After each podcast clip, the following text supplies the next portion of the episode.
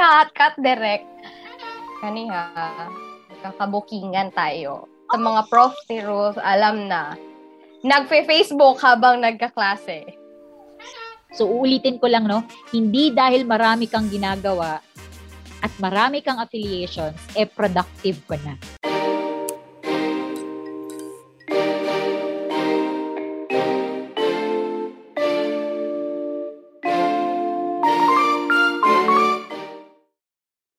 Extraordinaryo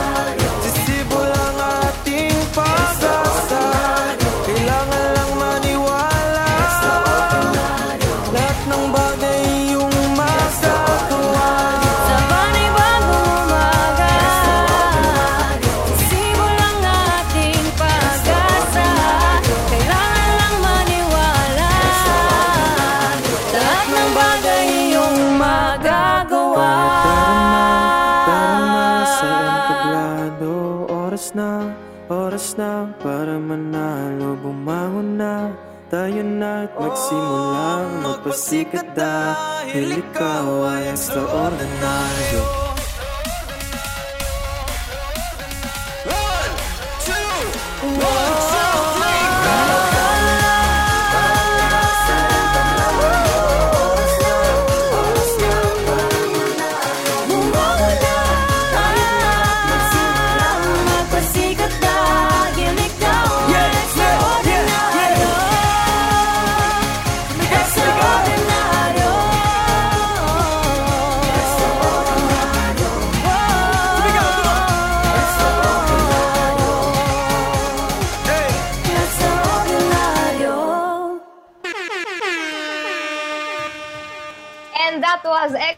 Extraordinary, the official theme song of Kai Formacon. You can listen to it via Spotify soon. So, abangan.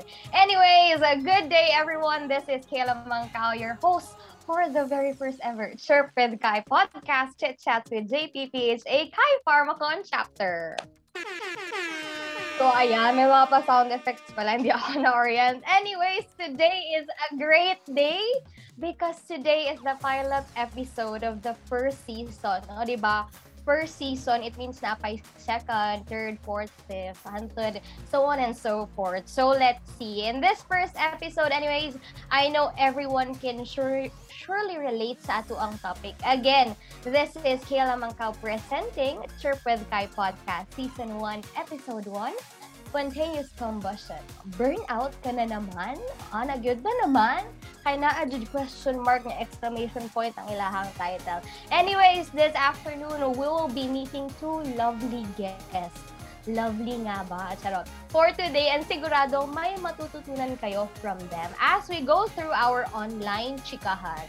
So actually, chikahan, ragid niya siya guys. Pero rest assured that you would you would really learn from our topic today. So ayan din na nato padugayon pano kay mo nagatang natong viewers ug ato ang listeners.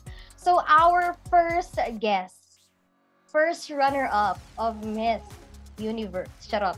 First runner-up of Miss Pharmacy 2019 and first runner-up of Informal Debate during the Students' Day and the Pharmacy Day. So, di ba? Beauty and Brains gayon ni siya. Pohon, ma-Miss Universe na ni siya atong i-declare. The external vice president of a Speech Society and a debate participant during the Mindanao Alliance of Pharmacy Schools and 42nd MPDC and also an event host. Tapos tapos siya gibutang dire na murag characteristic ata niya ni no. Nakabutang siya not so hard working. So tan-awon nato og not so hard working ba jud ni siya. Let us all welcome Ruth May Mandin. Ruth Good day to all of you and yes, introduction mo eh. Good day to all of you and to our listeners. Na-pressure ko, Ate Kay, sa introduction. Ayaw ka pressure, Char. Ma-pressure ka, gamay lang, slight, mga 0.1%. Charot.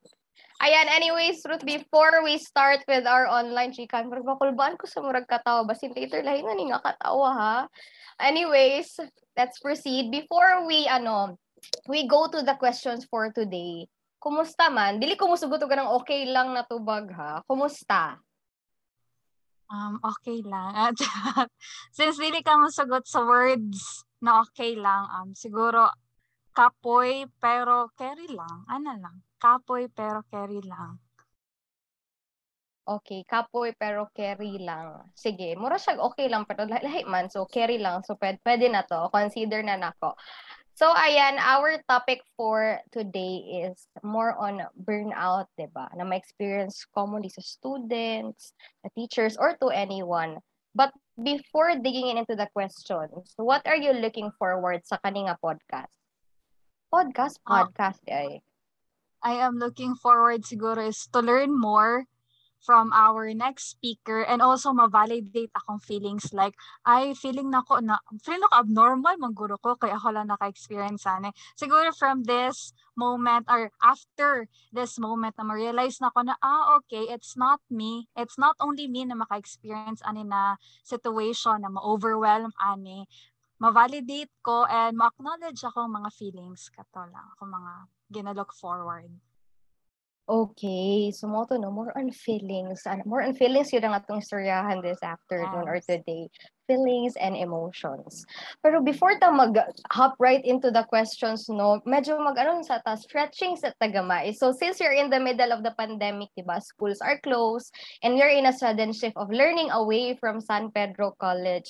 Kabalo kong na-miss na to si SPC, pero wala tayo choice. And as we go along with our chikahan Ruth, magdula sa taog, Never Have I Ever. Pero di na siya censored or SPG ha. This is the Never Have I Ever online class edition. So all you have to do is answer never or I have never. I, I have the I or I have never. So kato lang duha, I have or I have never. Based sa mga iingon ako na statements. So ready na ba ka? Basig ma-reveal atong mga secrets dira ba so carry lang Gamay lang. Actually, di dyan ni siya podcast ng ganito rin, game show. Charot. Sige, I guess you're ready. Anyways, I have or I have never lang. Let's start with have. statement number one. Tried to make... Ay, mga paana. ang music Sino nga ba? aamin na po ako ikaw ba ang pumatay? Charot. Okay, sige. Medyo na-distract ko ato, no? Pero anyways, ayan. First statement. Tried to make a TikTok video. I have. Guilty. I have. Pero dili makayanin mo ginatabunan ang username pag imo siya Dili. ginamay day. Dili lang ko siya gina-post. For me lang. Mga, Oh, okay. So for your eyes only. for my eyes only. Okay, For my own satisfaction. Ana lang. Okay, for our second statement. Watched a whole Netflix series. I have. Dag daghanag. I Daghanag. have. jud. I have. I have. So sa kadaghan, unsa man imong favorite dito si mong gitanaw? Ah, kana ko ah, How to Get Away with Murder. Karon lang po na ano na, bago lang ko nag-watch na How to Get Away with Murder. Ah, Prison Break, Guilty. Siguro ka lang mga more on Pero mga Sherlock pang-kriminal lagi. Oh, Char. on criminal no, alam, pero ako ka-realize. Wala ko K-drama kaayo, dili ko na. I'm Okay, dili kay kag K-drama. So mga Mm. ingana imuha. So sa mauyab ni Ruth pohon, no. Watch out kay gatanang siya how to get away with murder. Charot. Ma-judge, Charot, charot ma-judge na ko sa mga listeners ko. Uy, wala K-drama, wala love story. Wala. Char lang. Anyway, sige, proceed ta with our third statement. Kaniha, kakabukingan tayo. Sa mga prof ni Ruth, alam na. Nagfe-Facebook habang nagkaklase. I have. Okay. I have. I have to Hello, dili ka paminaw. Charot. Pero, Otro mo dito ba? Idamay na ako mga classmates na nag-share og meme. Like lang ko sila ang mga gina-share. Damayan ako sila, pwede. Tracy.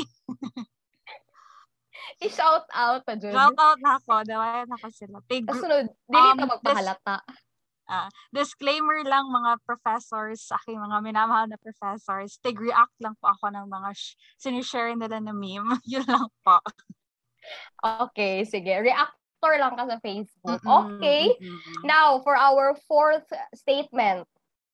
Ah. Kumakain habang nagkaklase. Klase or mukbang? I have. Wala lagi, I never have pa. I have. Okay, sige. Wa pa never. Basta puro I have pa din. never. Gani. Sige, let's see. With our fifth statement, naiwang nakabukas yung mic or cam. Ah, wala. I never, ha- I have never, I, I have Ah, never. never. So, wala dyan. Wala yung mga nabuking, wala. mga nisyagit, ang mama, ruti mong nilabhan. Wala yung mga ingana. I'm very Okay. cautious tayo dyan. Mm, Okay, sige. Sige, safe. Safe ka din to. Okay, for our next statement, lutang tuwing Google Meet or Zoom meeting. I have zone out always. Lumilipad na naman ang isip Mm. ko. okay, Zone sige. Sige, zone out. Let's see kung kaninga next statement og I have ba or I have never. Kay not so hardworking mang kahakarot. Nagte-take down notes pa rin ba? Ang mga first 30 minutes, first 20 minutes, Pag- Pagpanggap. Ah pa, intro girl, pretentious, ah okay, mga, di ka po yun ako, wala na ako kasabot, ano, na pag mga half, after 20 minutes, wala na ako kasabot, so, ako mga notes always, puro lang mga introduction, yun na. Pag-abot sa tunga-tunga, X na, Wala wala, na. na. Zone out. Zone Okay, sige. Lilipad na. Lumilipad. Next and last statement kani, I have or I have never. Naiwan sa meeting kasama ang prof. Kanang I naguman ang klase. Sige, kay kinsa man daw na klase, Ruth. kay Ma'am Aliana, kataanan ba dyan before, ana, kay nag, naghambog ko ba na, uy, wala po ko katry na nabilin sa sa klase. Like, ginaon sana ninyo, mamatama ko. Pagka-ugma ato, ah, pag tingala ko 12.30 na dito, nag-alarm ako ang, ano ba, phone, 12.30 na, mag-lunch na. Dito, nakamata na ko, hala, nagkami na ni Ma'am Aliana sa Zoom room. Hi, Ma'am. Guilty. Chisu is guilty as charged. Charot. Pero unta di na mausab, ma'am. Ma'am Mm. Yana, pasensya daw po. Pero nag-recite mo ko before ato, so katulog. At sa mga Okay. nahitabo afterwards, sorry ma'am. Guilty. So, ayan. Ayan, thank you so much, Ruth, ha, for being so game. And I guess more nagkabukingan tagamay, no? Medj lang. Slight. Medj lang. Correct. Medj. Pero anyways, again, thank you so much for your participation sa ito. Never Have I Ever online class edition. Ayan, and with your answers na murag, I was able to get a short glimpse of your online class experience. No, gakaon ka, ga-zone out, kachar puro bad na lang tanan. But dili po doy, I know that you're taking down notes, participate po ka sa klase. Pero syempre, to dig a little deeper sa mga experiences mo, I will be asking random questions this time. Pero di po siya sobraan ka random na what is your favorite color. Syempre, related gihapon sa atong topic, which is burnout. So, are you ready? I am ready. Are you ready, Ate Kay? Bakit ako? Bakit parang kasalanan ko? Back to you. Napag-utusan lang. Okay, sige. Sorry kayo ro sa. Wala ka na orientan pero Miss Universe kayo niya siya. Pero I Mm. have here some questions na gihatag. And I know that you would be able to um, answer in kabalo ko nga maka-help ko di mo ang answer sa uban na students, diba? maka-relate sila somehow sa kung unsa imong feelings or mga gibate. So, kagayina, nakita na ako, mahilig ka magtanong Netflix, ana, di ba, rin mga pa-TikTok, pero syempre, for personal use lang, sure, for personal consumption lang atong mga TikToks, dira. But aside from mga Netflix, TikTok, o unsa pa ba ng ubang kaon ni mo dira, what are your daily non-negotiables? Kanang murag makaingon ko nga, dili jud siya pwede mawala sa imong adlaw. And how do you distribute it sa imong 24 hours a day? How do you distribute your non-negotiables o katong uban pa na things that you have to do? Um, siguro, Ate Kay, during asynchronous class, ay, synchronous class at ano, during our asynchronous class is kanang attend class. I have classes from 7 a.m. to 8 p.m. So I have to attend the class.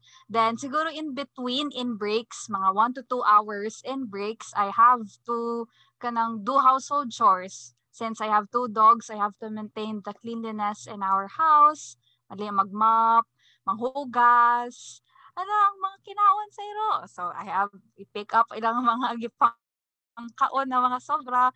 Tapos after that, 'di ba? Class, then in between ang household chores. After that is finished um, activities, assignments, group activities, and ano po, i-add ko na lang din yung mga activities from the organizations.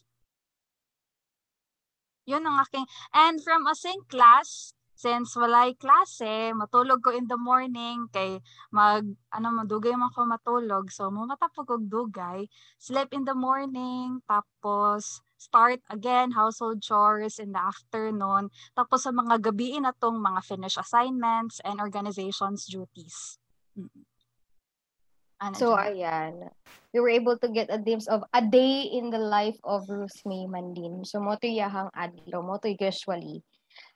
Um, pero kato na mga ginabuhat nimo sa isa ka adlaw Ruth, like asa dito dapat ang mga dili jud pwede mawala. Like kani very important jud siya for me and sa isa ka adlaw dapat mag-happen jud siya or like in a week dapat always jud ko mag a lot of time for this certain activity or this certain thing.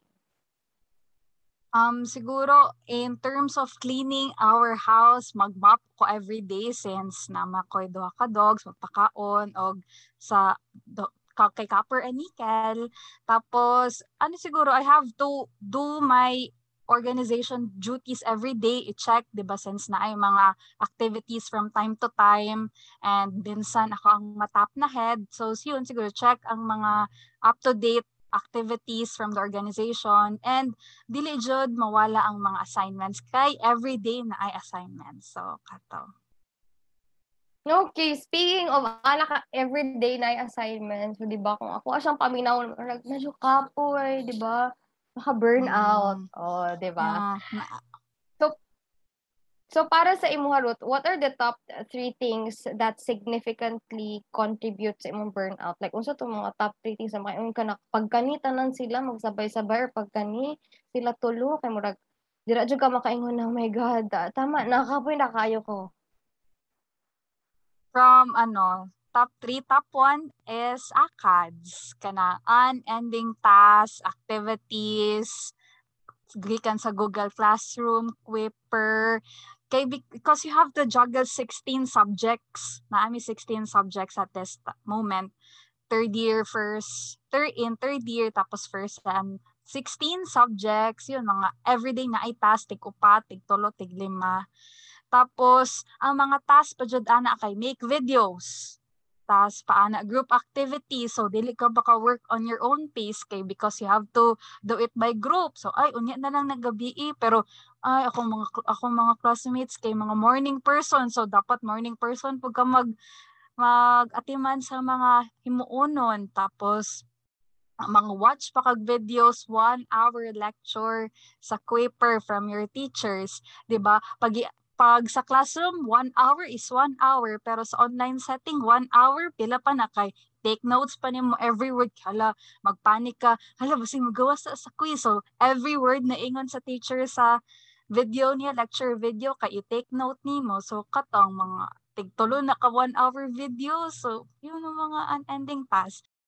Second source of burnout or second top sa, sa top 3 ang second is ang responsibilities household. Since I am part of this household, naapog ko duties and responsibilities.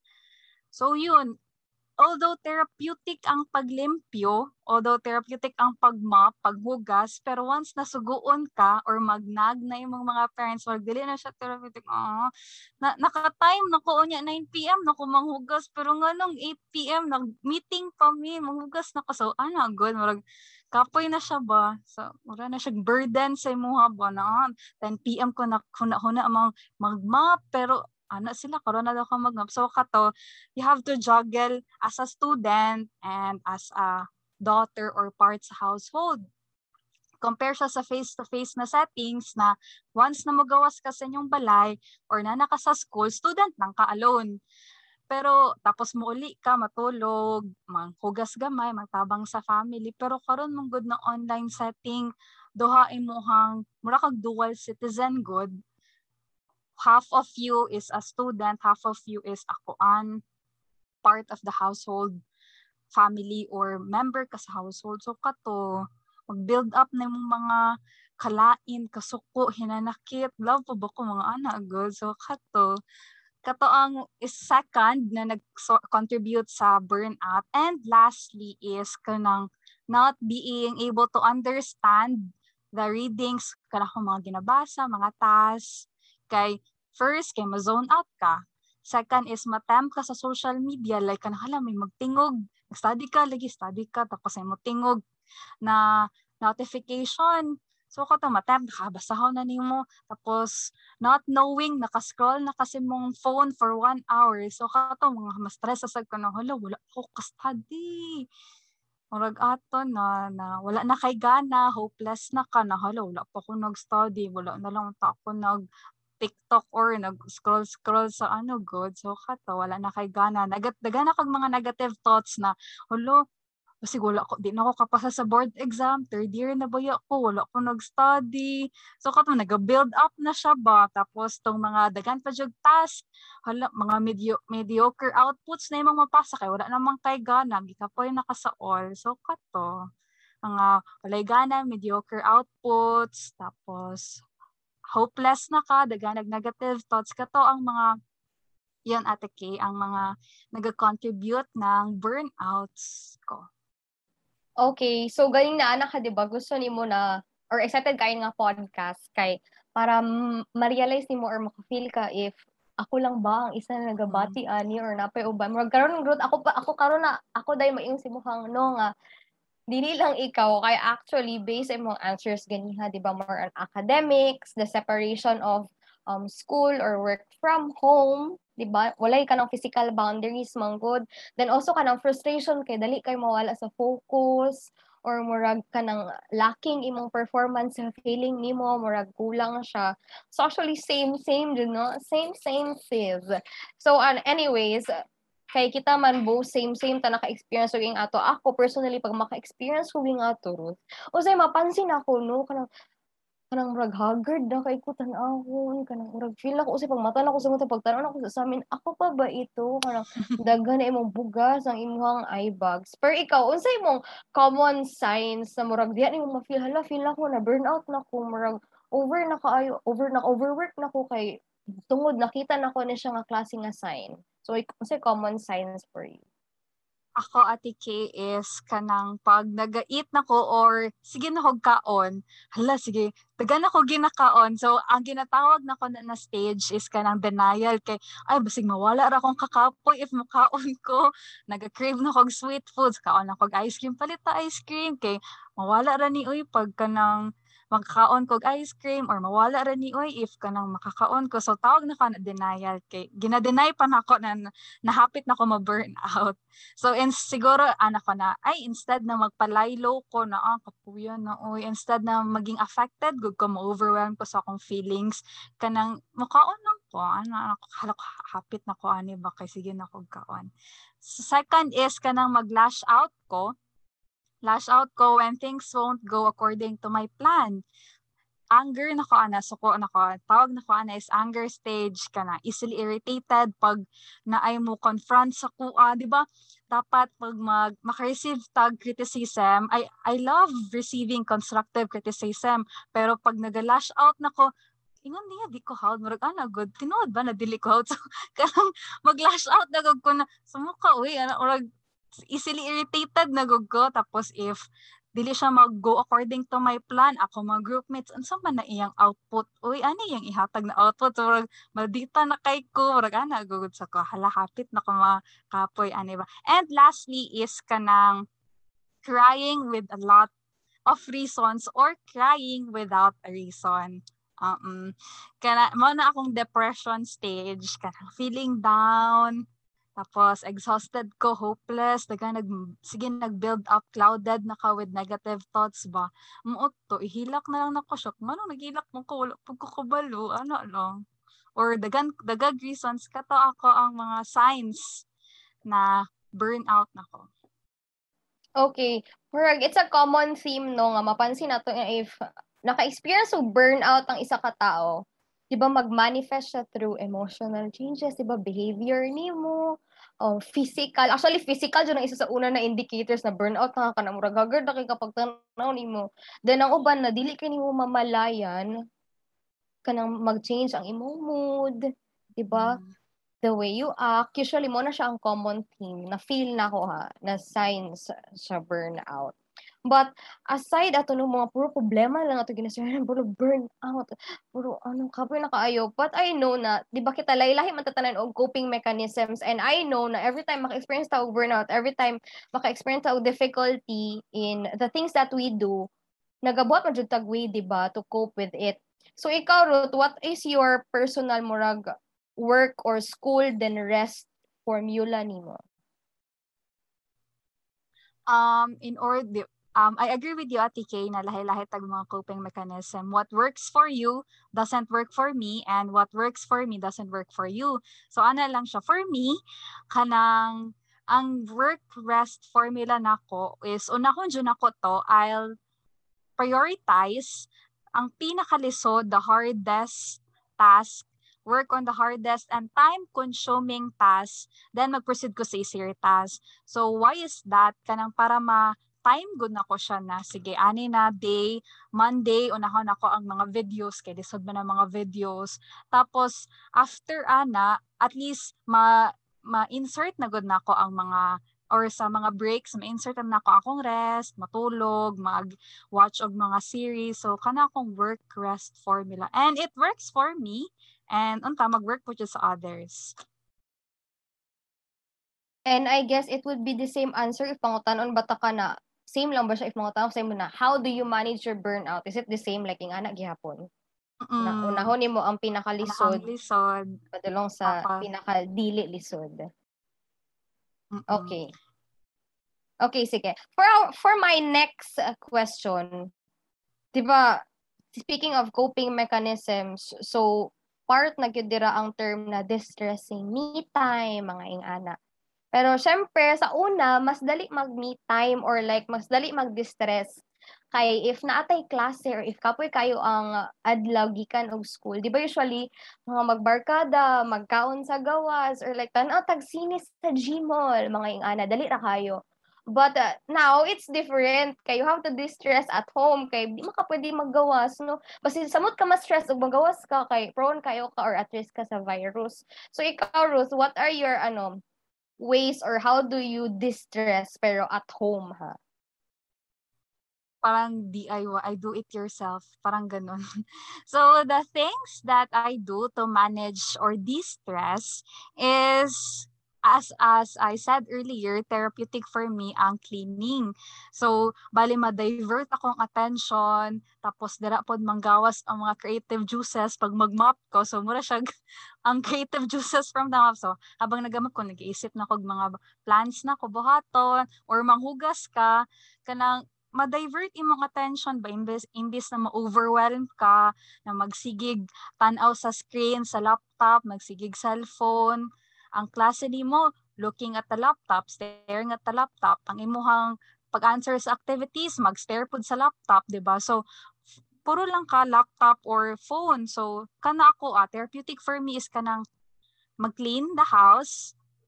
Second is taking care of my dogs, Copper and Nickel kasi they provide emotional support makastorya nimo sila without judging you. Like oh kapuyo no? Oy dili sila namang judge sa imo dili sila dili kanya i-judge if pangit kay mong naong kay haggard kay ka. Dili sila mang judge if maski unsa imong ginaingon sila ha?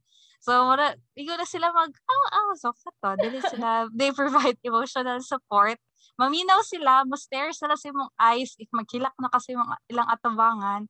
So and lastly I am guilty of buying things online. Kanang feeling nako kana ang ang ako ang way na ay you deserve these things Ruthie you deserve to be beautiful buy this. You deserve this kanang unnecessary things. Walang ana girlfriend ako. Reciprocate ako ang mga ginahimo. Kay di ba pag mag-hosting I, I do I also host so naman yung mga makuha ng mga money. So I shopping i-online shopping dayon na ko na. No oh, you deserve this. Katala kato ako mga way of distressing at home. Okay very makarelate kayo ko atong ano nung ragbudol fines, di ba? Kanang murag coping mechanism na to na magpalit sa Shopee or sa Lazada, di ba? Halina't bumili ng mga hindi natin kailangan. So, sunod human ang 99 sale sa 10-10 sale na po. Kasi mag-purchase, maka-add to cart na po taani. O katong ano, makarelate ko itong maglimpyog balay. Ambot ng road. Ako di ko balay. Di ko kaya limpyo ng tibok balay. No? Pero kanang kwarto, pag stress na kayo ka, di ba? Tapos matingalan na lang ka kay magkuha na kag silhig, manilhig na ka, ya dire-diretso na na siya hantod sa mga map, pag-ilis og bedsheet. diba? Kapoy siya, pero makawala siya kapoy. Ang hugot nga, no? Diba? Okay, based atong chikahan nga ganyan, Ruth, I know nga, di lang gud kita maka-experience ani, no? Di lang kita ang only human in the planet that experience burnout. I know our fellow ano din students, even mga tao nga kauban nato sa balay. Diba? Experience ko na sila burnout. Pero ikaw personally, um, what could you advise sa mga fellow students na naka-experience of burnout o what are your advice to them when it comes to handling it? Again, no, gusto lang ako mag-disclaimer. What for, what works for me may not work for you. So kata lang, for me, this is from my opinion, my experience, and the wisdom that I heard and watched from I read or kana ma-watch na ko sa mga videos from YouTube, inspirational video. So as young adults, young adults naman tayo, no, mga 21 years old, we are always faced with doubts and pressure pressure from social media. Kay every time we scroll natin makita na ala may pasikuan kanang first honor, dagan kay siya awards, na telling you at at this age, at my age 21 years old pa ko, wala pa ko na-reach sa kong goals. Doubts, naga-run through our system telling us we're not enough. Kaya lo, may pasikuan, ana-ana. We, we tend to compare ourselves with others because of the social media. So the advice that I may share again, yun, it will not work for you, but here they are. First is to acknowledge that you are tired. we have to acknowledge our feelings God na okay I am tired gikapoy na ko I am feeling burnt out and we cannot ignore that all the time instead siguro na i ignore nato we have to face them na basig ignore nato siya ba na basig mahawa ra ni uy kanang basig mawala ra ni basig mag ano rin, as time passes by, mahila rin niya akong burnout. But for me, kukuyawa, uy, ang ang mga samad gani externally samad nato externally ginatambalan maggani na unsaon na lang kayang mga samad nato internally? So we have to acknowledge pod atong mga samad atong wounds internally. Second is rest from this is my favorite advice from Sir Jerbino from our teachers rest. Kung dili ka, kung ikapoy na ka rest, if wala na kayo masabtan rest. Pero rest from being pressure because someone is ahead of you. I kanang refrain, let us refrain ba that mindset na maging pressure ta because someone is ahead of us. And this is not a race. We have our own pace, no? Na siguro we have to be reminded of the story of the tortoise and rabbit na si tortoise nag-rest lang siya And wala siya na pressure kay Rabbit na nauna sa race because again, this is not a race. We have our own pace. And when we rest, we allow ourselves to recharge or to recuperate. And when the another day comes, new day comes with filled with challenges, hope, another kakapoy, another source of burnout, at least we are ready kay na recharge naman ta. And lastly, for me, is to slowly break free from the repeating pattern. So siguro ang routine lang nimo is mumata, mo attend og, og class, then himog activities, then matulog. So kana alay mo ang repeating pattern and it source source siya sa imong burnout. Siguro start releasing by adding. Siguro if you love exercises, eh, mag-exercise ka in betweens. If you love going out, ka nang magpahangin, so siguro ka na because we cannot move forward if we are still locked in our repeating pattern.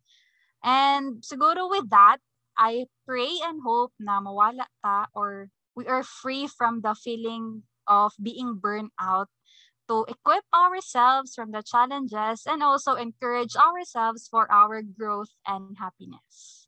Wow, thank you so much, uh, Miss Universe. Charot. And thank you so much, or kidding aside, again, thank you so much. No? Um, napansin na ako, usually, di ba, ginayin na, what works for me may not work for you or may not work for others. And also, napansin po na ako kapag na ay ma-experience na burnout ang isa ka tao, di ba? Sige, tagpanginta og advice, sige, tag-search coping mechanisms sa burnout, choo But with the answers ni mo kagay na, murag na deduce na ako dito na pinaka-importante actually is dili lang ka nang maminaw ka sa kung unsa ang ginaingon sa uban na dapat ing ani nga klase nga coping mechanisms. Imong bahaton kani siya effective ni because feel ako pag um the ang isa sa pinaka-effective way to handle burnout or to formulate your way of handling burnout is so first you have to listen good to yourself no before listening to others. Kay murag mo man good na ang murag um murag gray, gray area usakay kay feel ako diretso din na uban mag-seek og um, ano kanang advice from others without kanang assessing sa or listening gani sa unsa sa ilang nabati. Murag usay makalimot na tag paminaw sa atong kaugalingon. So it's very important that you have to listen to yourself no? Kay diraan mo mas um what you call this? Mas, mas ma-assess kung unsa na bagid ang state of mind nga naa ka. But anyways thank you so much Rose napa ba kay add um, na, na, I would like to thank and extend my gratitude for inviting me in this podcast. That's all. Ayan, once again, thank you so much, Ruth, for joining us today. Diba? Isang karangalan po na makasama ang isang katrio na gray no? sa isang ano online stage. Wow. Pero anyways, di pa kamuhawa because I will be seeing you later. See you later, Ate Kay. So, na-mention ko kanina na that we will be meeting two lovely guests today. So, di ba, isa pa man lang to, si Ruth pa man lang, one down and one more to go.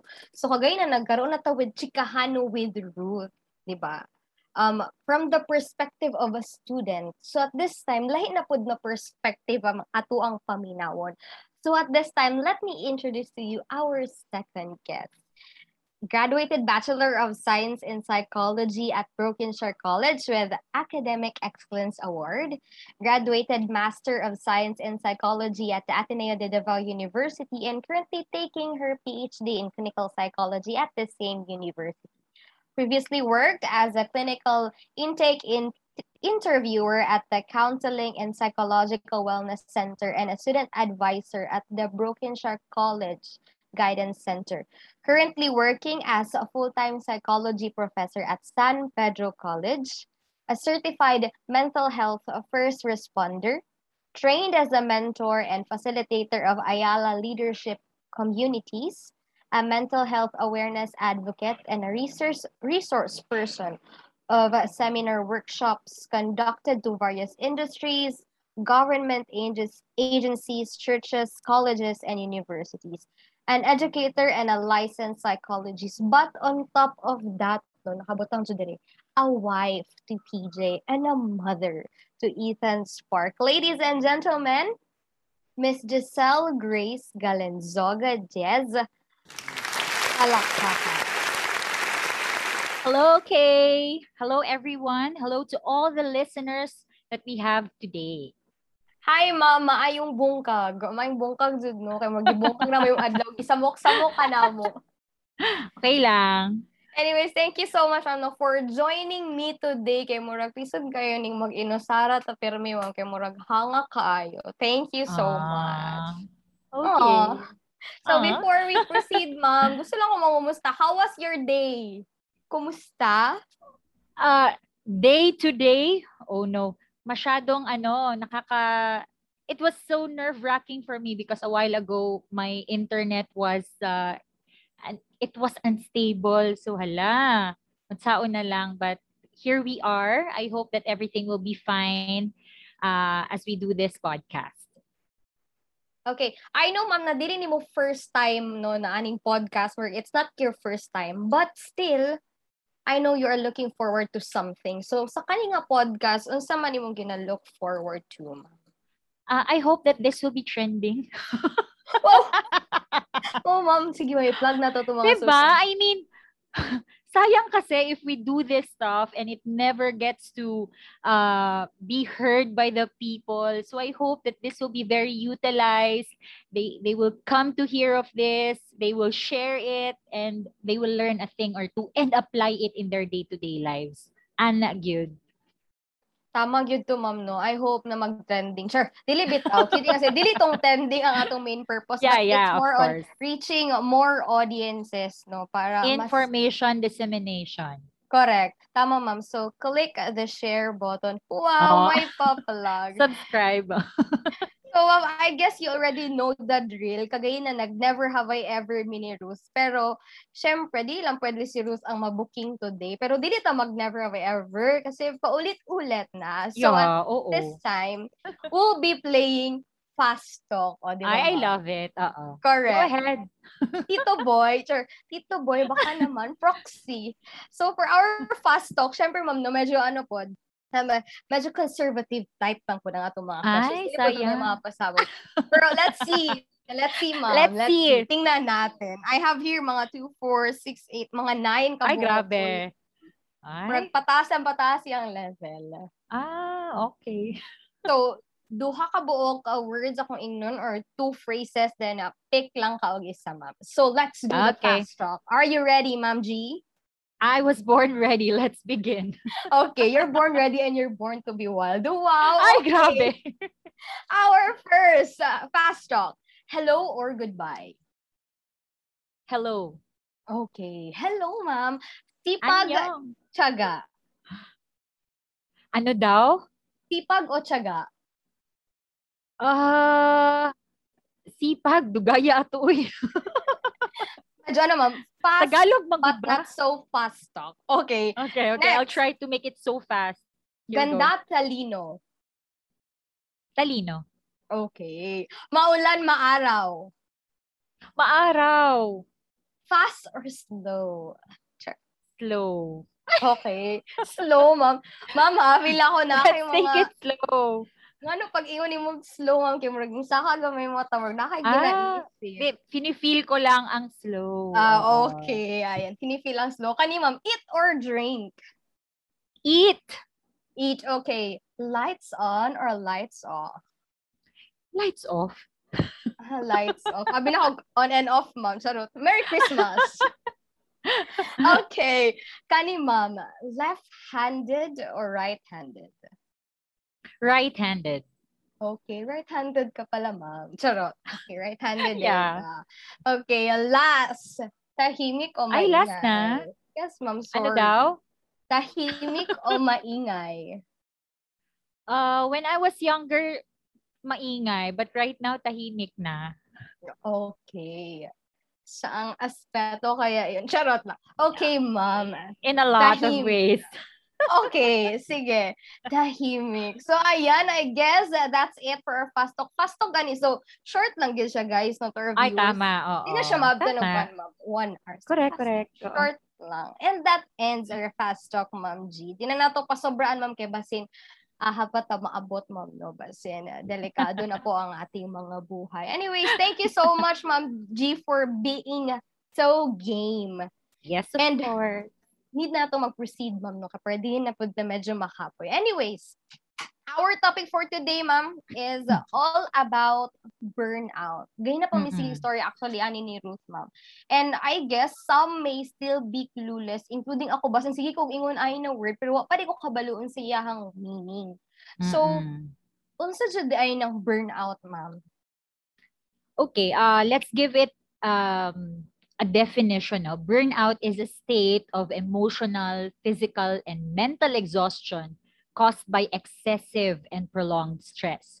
That means it started out as a stress and then dugay-dugay na nimo siya gi-experience and then you're not taking care of yourself up until umabot siya talaga na naubos ka. You see? No? So eventually, you may feel like you have nothing to give moment. So, kailan mo ba masasabing burnout ka na? Kanang wala na gyud kay mahatag. Ah, so ang pangutana today, guys, I'd like you to uh, reassess yourself. May may may output pa ba? Okay? Can you still give something, your best to the things that you're doing? Pero kapoy ka. Well, probably that could be stress. But if you are at that point in your life where you cannot give anything anymore, demotivated na in everything, kanang hurot na gyud ba, hurot-hurot na gyud, then that is burnout. Okay, thank you so much, Ma'am G. At least, diba, mas nagkaroon na ng ano, clearer skies. At least, kar kabalo na medyo ang uban. O ako personally, unsa gyud ang definition ni burnout. Kaya basing ginagamit na siya usahay, tapos nadita kabalo. Yeah, sa- oo, correct, yes. So yeah, that's it. Um, kagaya na Ma'am Gina mentioned that you are a student advisor sa isa ka college, a mental health advocate, diba, licensed psychologist. And there is a stigma sometimes sa pag mga tao na yung aniya, wala na sila problema sa kinabuhi, kay kabalo na na sila ang saong pag-handle ang ilang mga stress. They're very expert na, no? Wala na sila problema. But I know, ma'am, na you personally experience it. So ikaw, ma'am, pag maka-experience ka og burnout, what are your common signs? Unsa ba ma-burnout ang isa ka ma'am G? How will I know if na burnout na gid ko? Siguro you will know if wala na ako sa social media. I mean, uh, that is ano na gyud, uh, when when I disconnect from from those stuffs, then that means I'm I'm right there at my at my safe place and I'm trying to rebuild my strength again. Inana siguro akong ginabuhat, no? Like an eagle na naga, 'di ba? I do not know if you know the story of an eagle. Pag it, it's time to for transformation, it goes up to the top of the mountain and it sheds off its it's everything there, no? Nagbabago.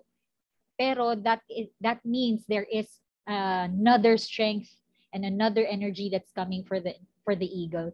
So I guess siguro personally I I may be in that situation if um uh kato siya kanang naga I have to to just focus on myself, mag-stop sa siguro ko um, mingle a little because I have to make sure that my core is all right because I always believe that we cannot give what we do not have.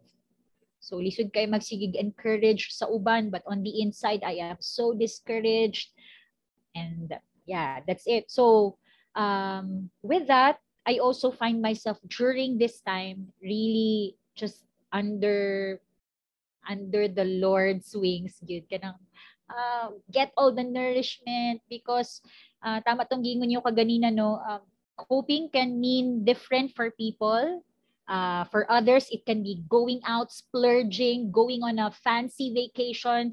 Mahala ana nga ko anoy kanang coping.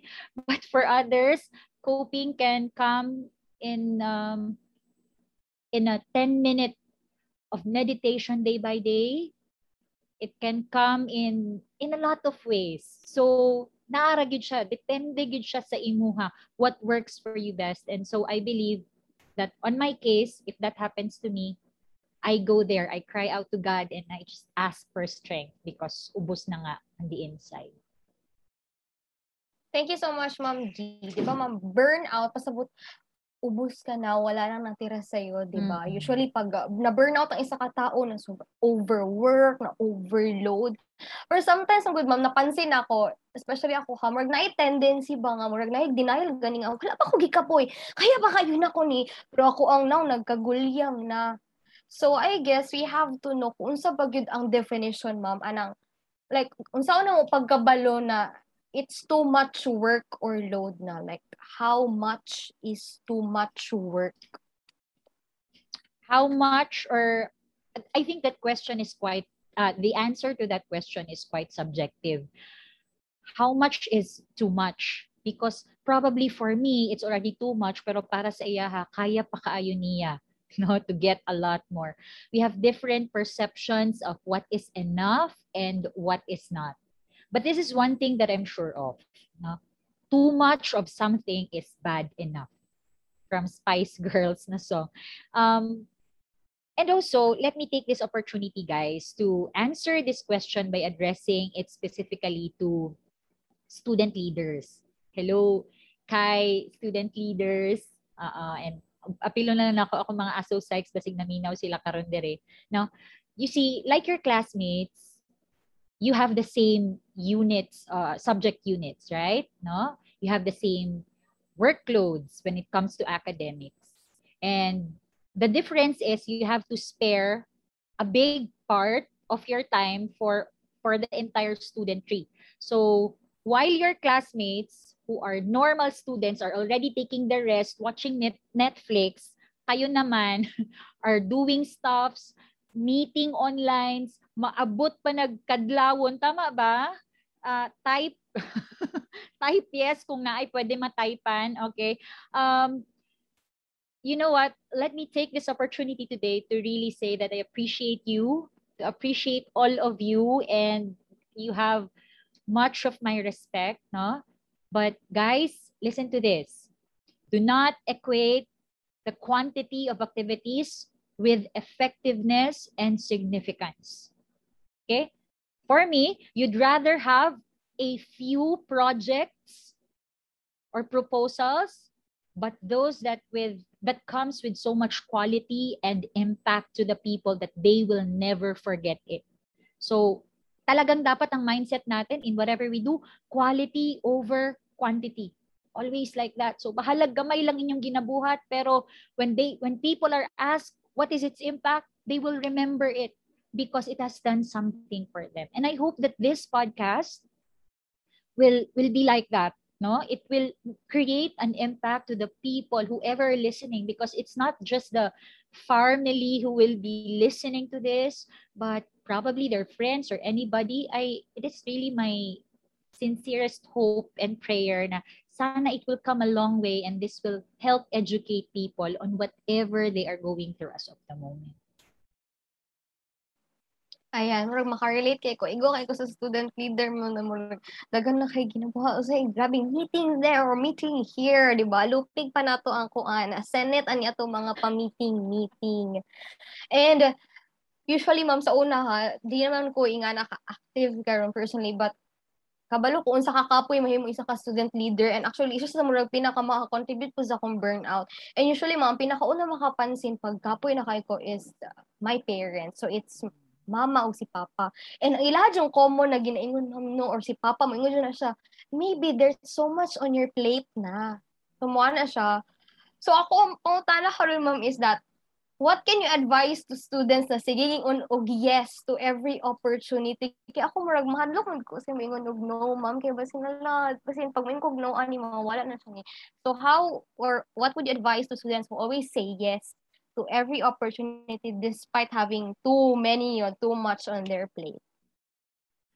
Uh, when I was in high school, I also am a student leader and I tend to do a lot of things. Muli ko unsa ng orasa and then one uh, one leader that I have told me at church, yun siya, um, busy kay ka. You can, uh, marabag, he was trying to get me to the, to, to the realization na sa kabisi ni mo ka ng kumusta ka, no? Again, um, we always man good. There is there is that back thing on our minds that when I do a lot, I am productive. Oh, I am giving so much of myself. I'm serving, no? But but you know, listen to this talaga, makinig and write it down on your notes at the at your hearts. Listen to this, okay? Not every opportunity is healthy. Hala, Abi ba na ako, ma'am, dapat pag na abot na opportunity, say yes again, uh, say yes to it right there and then. But you know, pili ta ng open door blessing. That's why we were given by God that that rationality to really think about it. Is this for me? Will this help me? No, you have to pray about it. Uh, yeah, even in things like this, you have to pray if this is going to help me. No, stick to your purpose because if you know where you are heading, you will only do the things that will help you get there. Pero pag sabog gani imuhang ideal self, sabog gani ang imuhang destination, agoy, daghan kay kag i-try out. You will try this one, try that one, and etc. So uulitin ko lang, no, hindi dahil marami kang ginagawa at marami kang affiliations, eh productive ka na or successful ka na. It is also called success when you're able to do your responsibilities and at the same time maintain your physical and mental well-being. Noted, Ma'am G. Ayan. Noted po, no? Na-take down notes niyo ba yon secretary? Sige, ma'am. Murag, murag ako, murag, kailangan ko na yung gawin. Kay Yeah. murag na tay tendency of eh, sige yes yes sige murag feel mo gud ako ma'am kay murag bantog sige go, go lang push lang go lang kay murag nagaapas ta ba sige tag-apas Yeah. sa permi kay murag feel na to Mm. dapat na timeline ang tanan So thank you so much Ma'am G. So 'di ba saying yes to every opportunity and to our listeners and to our viewers um, we would be dealing more on that or kana nga topic ng saying um, how to say no, saying yes always sa mga next episodes ani nga podcast. So you have to watch out. Anyways, okay, let's proceed to our next question, ma'am. My question for you. Iba na ka, ma'am, na lahi-lahi ta when it comes to um coping with stress and at the same time lahi-lahi pod ta og pag-absorb sa stress. But uh, my question now, ma'am, is that how can students, mali di ay, di din ang question, nara di ay. Okay. So my question for you now, ma'am, is, is there such thing as ka murag low stress tolerance? Like, uday rapod kayo ka ma-stress. Uy, mga ingana good na tao, ma'am. And if uh, naadyo ingana, ma'am, na mga tao na gamay sila og tolerance to stress, is there a way for it na ma-increase nila ang ilang threshold ani nga stress? Okay. Thank you, Kay. Ayan. Um, this is what I love about psychology, no? Because it's not just about awareness, but it is also not becoming judgmental on what other people are going through. Because the truth is, there are really people who are born with a temperament that predisposes them to a higher or a lower level of tolerance to stress. Let me give you an example. Uh, all of us there today are experiencing this global pandemic.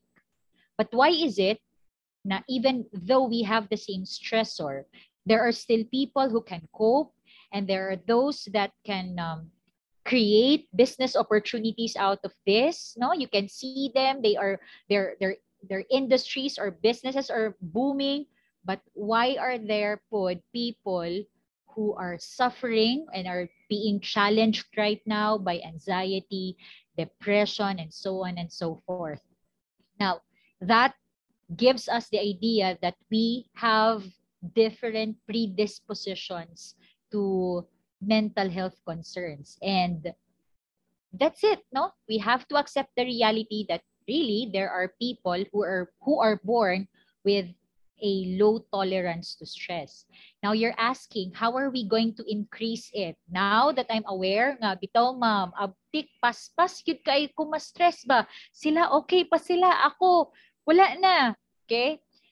My, my advice to you today is to strengthen your protective factors. Okay, ano yon?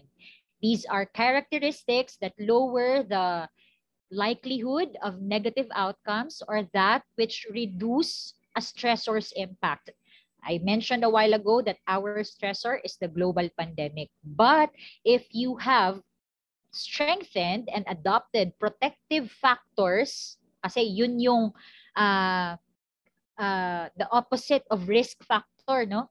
if you have adopted that, then it will give you such immunity. Oh.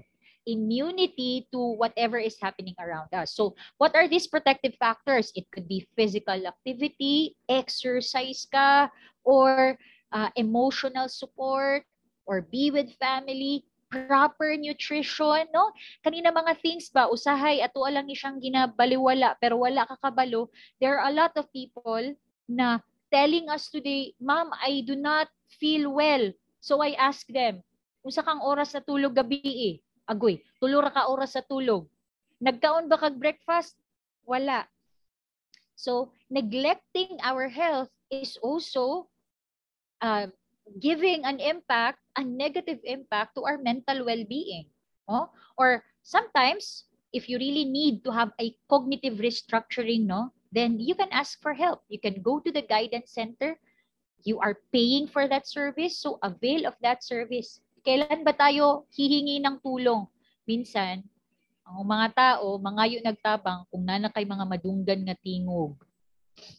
No? Nana kay nakita na dili mao. No, at the very start you feel murag di naman yun ni tama ba? Ask for help. Immediately ask for help.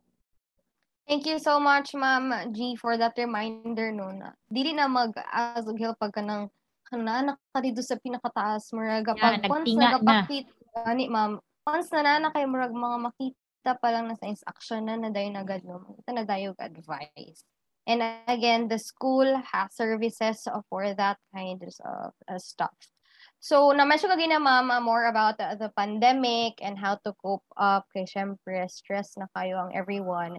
O kagay na kay Ruth na tanong ko sa iya unsa iyahang mga ways sa, sa pag cope up niya or para mag-distress siya without leaving home. Pero basi napay uban ng mga students gyapon ma'am ba hangtod karon na wala pa sila kabalo unsaon. So what can students do to distress at home without having to go out of their houses?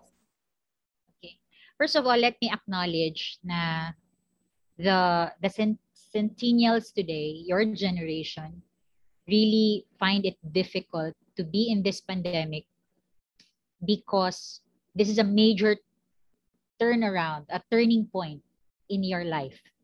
No? Um, I remember when the pandemic started, a lot of generational conflicts were happening. Like, ang mga tigulang, muingon sila, ah, kanang kami gani sa una inani ang nahitabo we went through this and that no nag na, naa gani mga gera sa una nakaya gani namo kamo nag online class lang nangaunsa na mo no um on behalf of that generational conflict let me let me say my apologies. We are very sorry centennial friends and that we did not um, we did not acknowledge your stress no?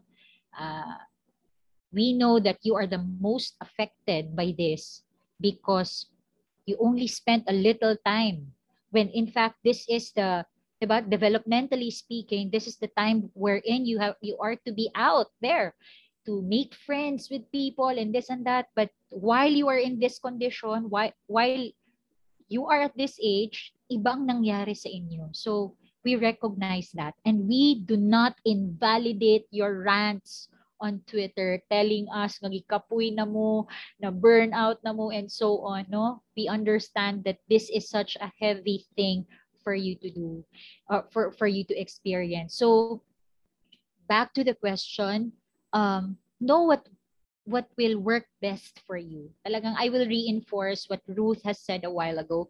Know what will work best for you, but the common theme lang yun is self-care. Okay? Take care of yourself. And self-care doesn't need to be luxurious. It doesn't need to to rent a 12k cottage so that you can rest in the nature. And 'di ba? Wow self-care. Pero di ay ang imuhang bulsa wa pud naghihingalo. So na stress na pud ka. It doesn't have to be like that okay? Take care of yourself. Eat well. Sleep well no? Exercise. Tama to. Ganahan gid ko atong maging ganina no? Manghinlo og balay because while you're doing it you're actually exercising no?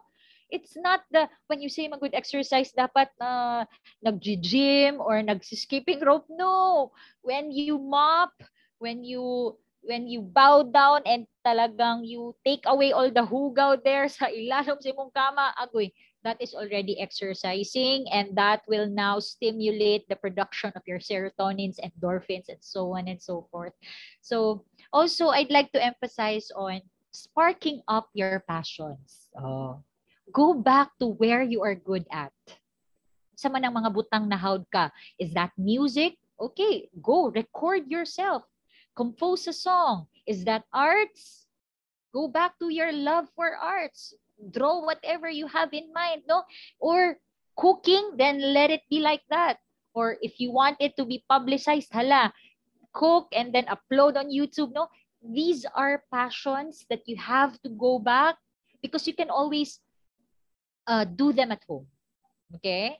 And while I am a believer that kung anong kaya mo, kung anong kaya mo, gawin mo, at kung anong kaya ko, gagawin ko, I also believe that it is not hurting to learn a new skill. Okay? Learn a new skill because that will like uh, ano ba tawag diyan? Mura gani siya mo mo excite siya nimo on a daily basis, no? When you learn a new skill, ikaw Kayla, what are you learning? during this time of the pandemic na aba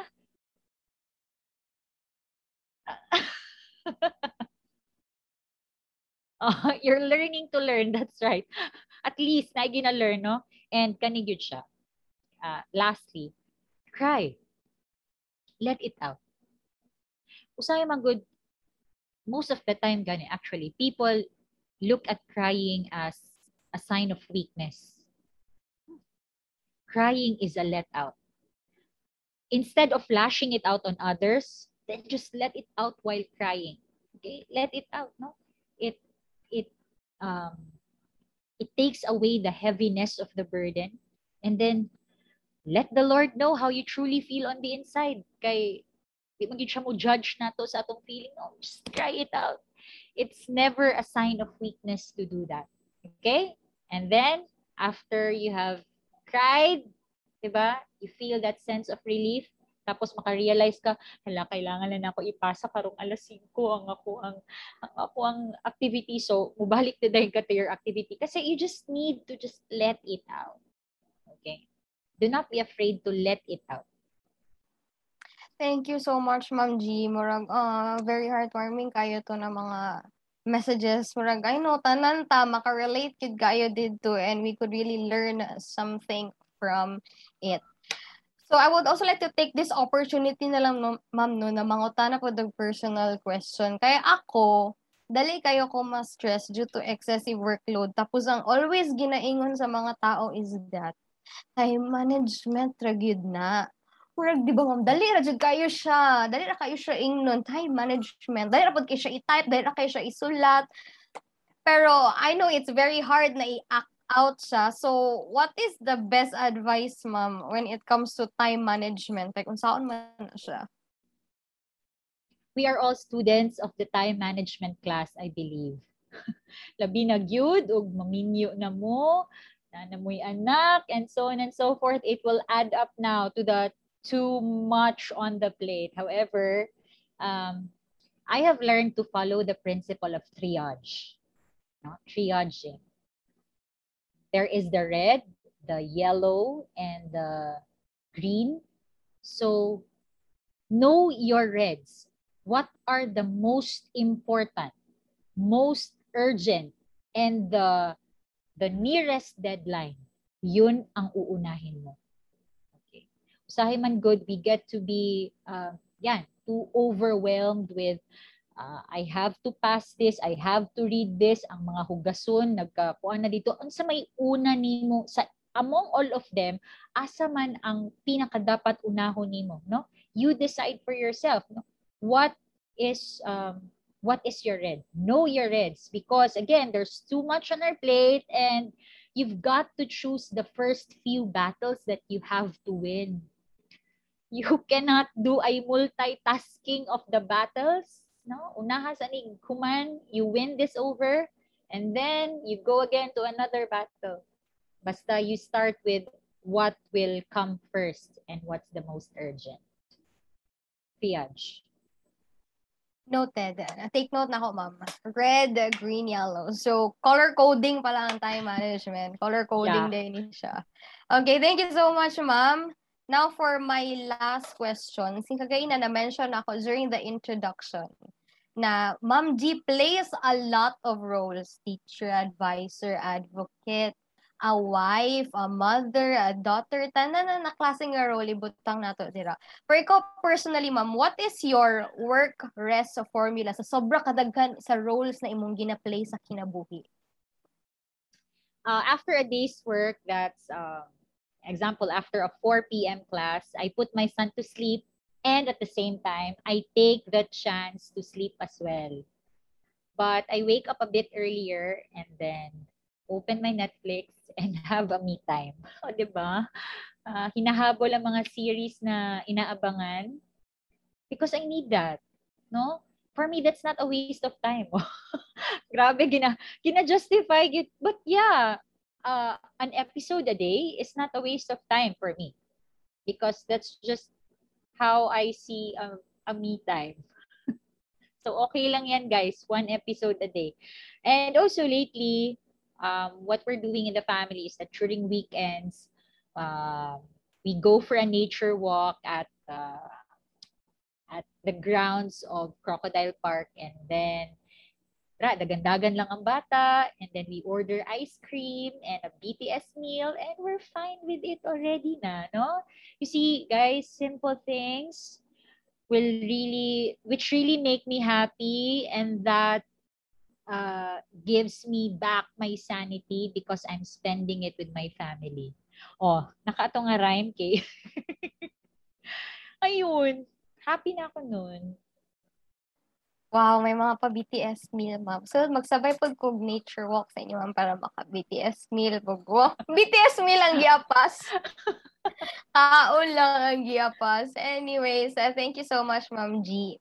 Mo to ang work rest formula ni ma'am. So, sa uban na mga listeners and viewers, no, share with us your work rest formula. Maybe you could post it. Wow, tweet. Share naman yung work rest formula ninyo. I guess that's it, ma'am.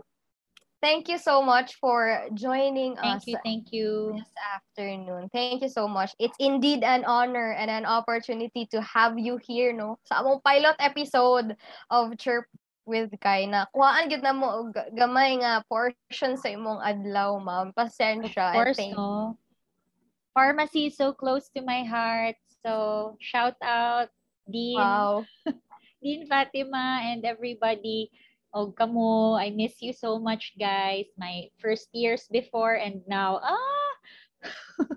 Graduate na mi, ma'am. Oo, di ba? Kinakaya lang lahat ng bagay. So, I'm so proud of you guys. Ayan, thank you so much, ma'am. Once again, let's give a virtual applause. Wow, virtual applause to Ma'am G. And anyways, our viewers, wag niyo muna kaming iwan before tayo magpapatuloy. We would like to thank the organizing committee from JPPHA Kai Pharmacon chapter for spearheading this platform with the help of San Pedro College Pharmacy Department. And of course, to our guest, Ruth and Ma'am G. And to our viewers and listeners, thank you. Pasensya na ha. Medyo ano pa kasi, nasi-stretching pa kasi pilot episode. Once again, thank you so much, Ma'am G. No, kaganina ako na-istorya si Ruth. Then, next si Ma'am G. And uh, siguro this time, kami na namang tatlo ang magsama-sama sa isang online stage. So, Let's call once again Ruth and Ma'am G to join me sa online stage. Ruth and Ma'am G, hello, hello. Hi! Hello! Ayan.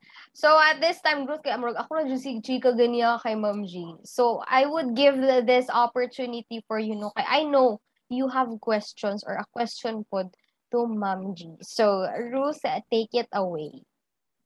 So before Ate Kayla, before siguro ko mag-ask kay Ma'am G, kalang I I want to kanang Ma'am dagan kog natun-an ganini Ma'am while listening. Upon listening, upon hearing your words, Ma'am, grabe it is filled with wisdom God kay aside na naka maski naka turn off cam ko si ko yes true. Or si ko gana true that Sana nag-reveal ka na lang ng face mo.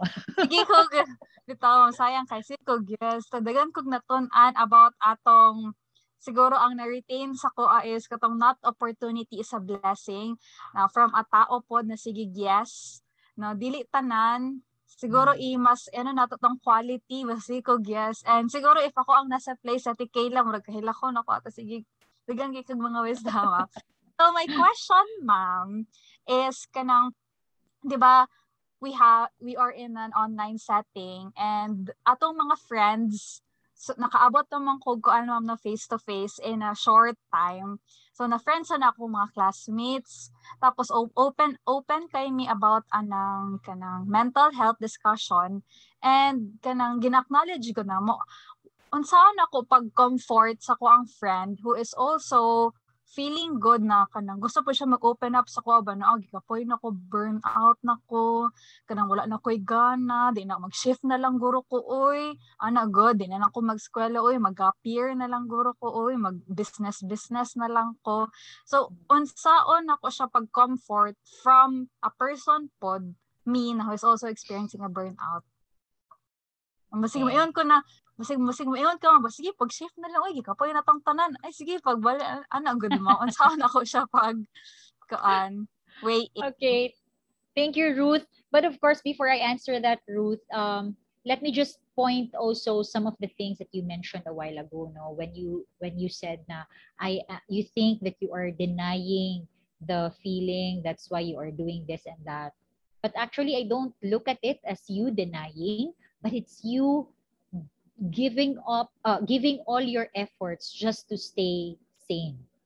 So, dili dili to siya denying but na- nagapaning kamot ka on your part no? Because you know that I though it's okay not to be okay but it's also not okay to stay that way. So you're you're doing a lot of things. To take a look at it in that perspective and then you feel good. Kasi kung tan-awon mo to siya that you're denying it ay hala so i think that's somehow on the negative perspective no? And also we be very careful when we use depressing depression because for us that would mean that you are in a you are diagnosed clinically.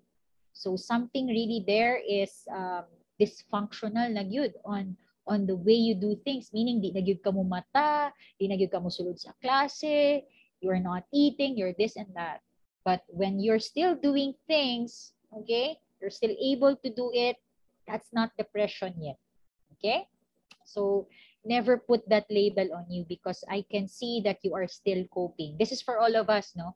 When you are being asked, kumusta ka? Dili ta pwede magpa as if as if nga okay rata. But you can say, I'm coping. That means you may not be well, but I'm trying to be well. I am coping. Okay? So going back to what was asked, um, how do how do I comfort a friend when in the same way? Mga lunod ni ani ma'am. No? Kanang kalumuso na siya. Ako pud murag malumos na pud ko. Uh, but you know naagit ko gina live by na na proverb in the Bible. It says in Proverbs 11:25 25 those who refresh others will themselves be refreshed.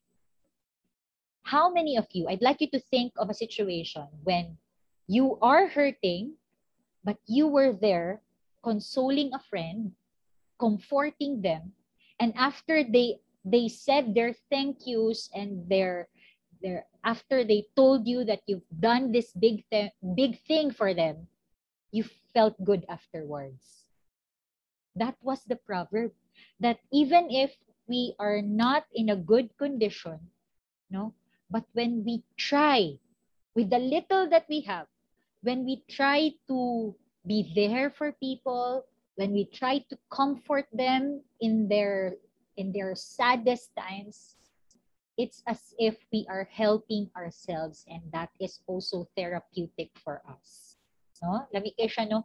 But of course um let us try to uh, redefine comforting baka baka kasi comforting is too big for you because you think that you have to give an advice. Dapat talagang maging full of wisdom ako, no? Na dapat ang tanan ako ginaingon, pwede niya makot sa Twitter and then i-requote ako. Co-tweet na ako. No, no. Comforting is just being there. Listening. Just being there for the person. You don't have to give the best of, of advices to in the world You don't have to give a motivational speech or what. Just be there and just listen. So, kana siya. And once you are taking in some of their energy, make sure that you're able to take care of yourself after. Do not lose yourself in the process. Kay daghan di kong mga nahibaw ano nga kana gani. How kayo mo tabang sa ubang tao. But they lost themselves in the process and later on they were taking it in they were taking it in good for them that they are there for us but they are para bang they do not also find another person that they can share in their problems kaya nga for us therapists uh, if you are looking for a therapist or for a psychologist make sure that your psychologist has a psychologist that's the right flow na pati siya, na helper, na apoy nag-help sa iya ha. That's the right flow of things in the world. I give and I receive. I give, I receive. And then the water is flowing because that's how things are are are going about. So um, for my psych students, I always tell them that our profession is being um, a wounded healer. You have your own wounds, you're fighting your battles, but at the same time, you're helping others. So keep on doing that task, and the Lord will bless you for being a channel of comfort and encouragement to other people. I hope, Ruth, that you got a thing or two with what I said. Yes, ma'am. Thank you. Overwhelming kayo mga mga wisdom, ma'am. Na-overwhelm ko na of it po. That's right, no? And also, I just want to express my gratitude no for saying sorry on behalf of the generation who invalidates our feelings. We needed that, ma'am. We needed to hear that sorry po, ma'am. And thank you for saying it with bravery, with uh, tenacious heart na, di ba, ang, ang generation ninyo or nila is kanang mahadlok good na mag-say sorry na, ay, testigo lang man ko, ana. We needed that, ma'am. Thank you, Pod, for saying sorry. And Mahila ko thank, ko. no, no.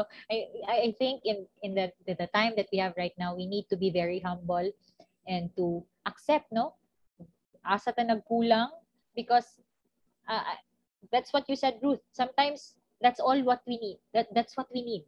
That simple word being said in a in a very genuine manner. And then after that, we are okay. And I hope that it will all this goes to all, not just for us today na naadiri in this platform, but to everyone listening to us. Thank you, thank you guys. Thank you so much, Ma'am G. And once again, thank you so much, Ruth. Wala na may other questions, Ruth? Wala na? Okay na ka? Wala na. Na-take note na ako tanan. Thank you, ma'am. Okay. Sige. Kay mag, Welcome. mag-oral quiz na tomorrow. I-take note na kay mag-recitation. Wow. Anyways. Ayan, thank you so much again to our lovely guests, uh, to Ruth and to Ma'am G. Di ba, Ruth? Wala ko nakahilak sa mga gipang ingon ni Ma'am. I know that it was full of wisdom. Murag pati ako, oh, yes. Sige na akong, ano, murag, nagsakit na akong liog gamay. Pero na-practice ata na ako akong tear ducts karong adlaw. ah. No, kay sayang ang imuhang mata. Yes, Dapat ma'am. Oo. Paano na lang ang ating mga eyelash dyan para hindi sila magunaw. Gi-practice na ako daan akong tear duct. Steady lang ka dira. ha. Ayaw kayo i-feel ang moment. And once again, daghang kaayong salamat, Ruth and Ma'am G. I hope to our listeners and to our viewers, daghan mog natun-an, no? Really hope na daghan mog natun-an and you could also help in um letting others no learn pod from our podcast. Siyempre, para ma-share ninyo ni siya sa uban. Before we end our pilot episode for our Chirp with Kai podcast, to our lovely guests, Ma'am G and Ruth, your final statement po, I will give this opportunity for you to have your final statement. So siguro let's start with Ruth. Final statement or key takeaway from our topic today. Ayan, no, I heard again. I just want to repeat it again and again. I learned a lot. Um, too many questions to ponder, too many lessons to live it from. I learned a lot from Ma'am Gino. Um, nag-take down notes ko. First time ko from the start of the, wala ni siguro, from the start of the topic or podcast until now, nag-take down notes ko. And ayun, I hope and I firmly hope na no, maraming natutunan ng ating mga listeners. And I am also excited to more and more wholesome project and activities to our de- department, the pharmacy department, the JPPH Kai Pharmacon chapter, and to the prosperity of this podcast. Thank you so ma'am. much. Thank Thank you so much, Ruth. Ay, napa-take down notes si Ruth tungod sa kagwapo sa atong topic or sa ka-interesting sa ato ang topic for today.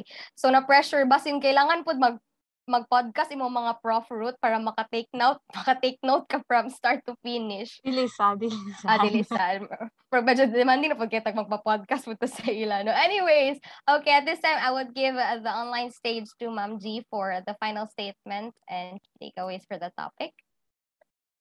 Okay, um, whether, guys, you are in a state of pagod na pagod, or literally burnout na pagod na gid ka, no? Or, or it could be that you are still inspired, sana all. So, parang ang tawag natin dyan, happy pagod. Um, remember that at the end of this word is a three-letter syllable who knows who you are and is concerned about you. It's God, no? God will give rest to the weary. So just come and lay down your worries. So finally, this is my last point for for today. Mga anak, no? Huwag madaliin ang rest in peace. Kaya rest din, please. Oh, may mga pabao na rhyme si Ma'am G. yes, Ma'am, noted. Di na mo dalion na mong ano, RIP. We'll take it slow from here.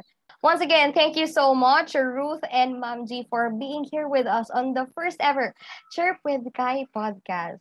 Tweet and share your thoughts using the hashtags hashtag Chirp with Kai and hashtag up, Del? Don't twister. Hashtag burnout yarn. And we will be glad to read them. Chirp with Kai podcast releasing of new episodes is every other week tuwing Friday. So stay tuned, di ba? I-alarm na mga dapat i-alarm. And you can watch this podcast on our Facebook page at Chirp with Kai Chit Chats with JPPHA Kai Pharmacon chapter or listen through Spotify and Apple Podcasts. Wow! May pa Spotify, may pa Apple Podcast. Nakakaangat-angat sa buhay. Ayan, to our viewer, viewers, I do hope that you learned a lot from today's episode and the coming ones. Ang ato ang mga guest, daghan na kay sila gipang ingon, no? From punong-puno na ng kalaman ng ating mga utak, ang ating mga puso. So I will be just leaving you with this three simple statements. You are doing so much better. Take it easy day by day. Ikaw ay extraordinaryo. This is Kayla Mangkao of Chirp with Kai Podcast. Chit Chats with JPPHA Kai Pharmacon Chapter signing off. Mwah.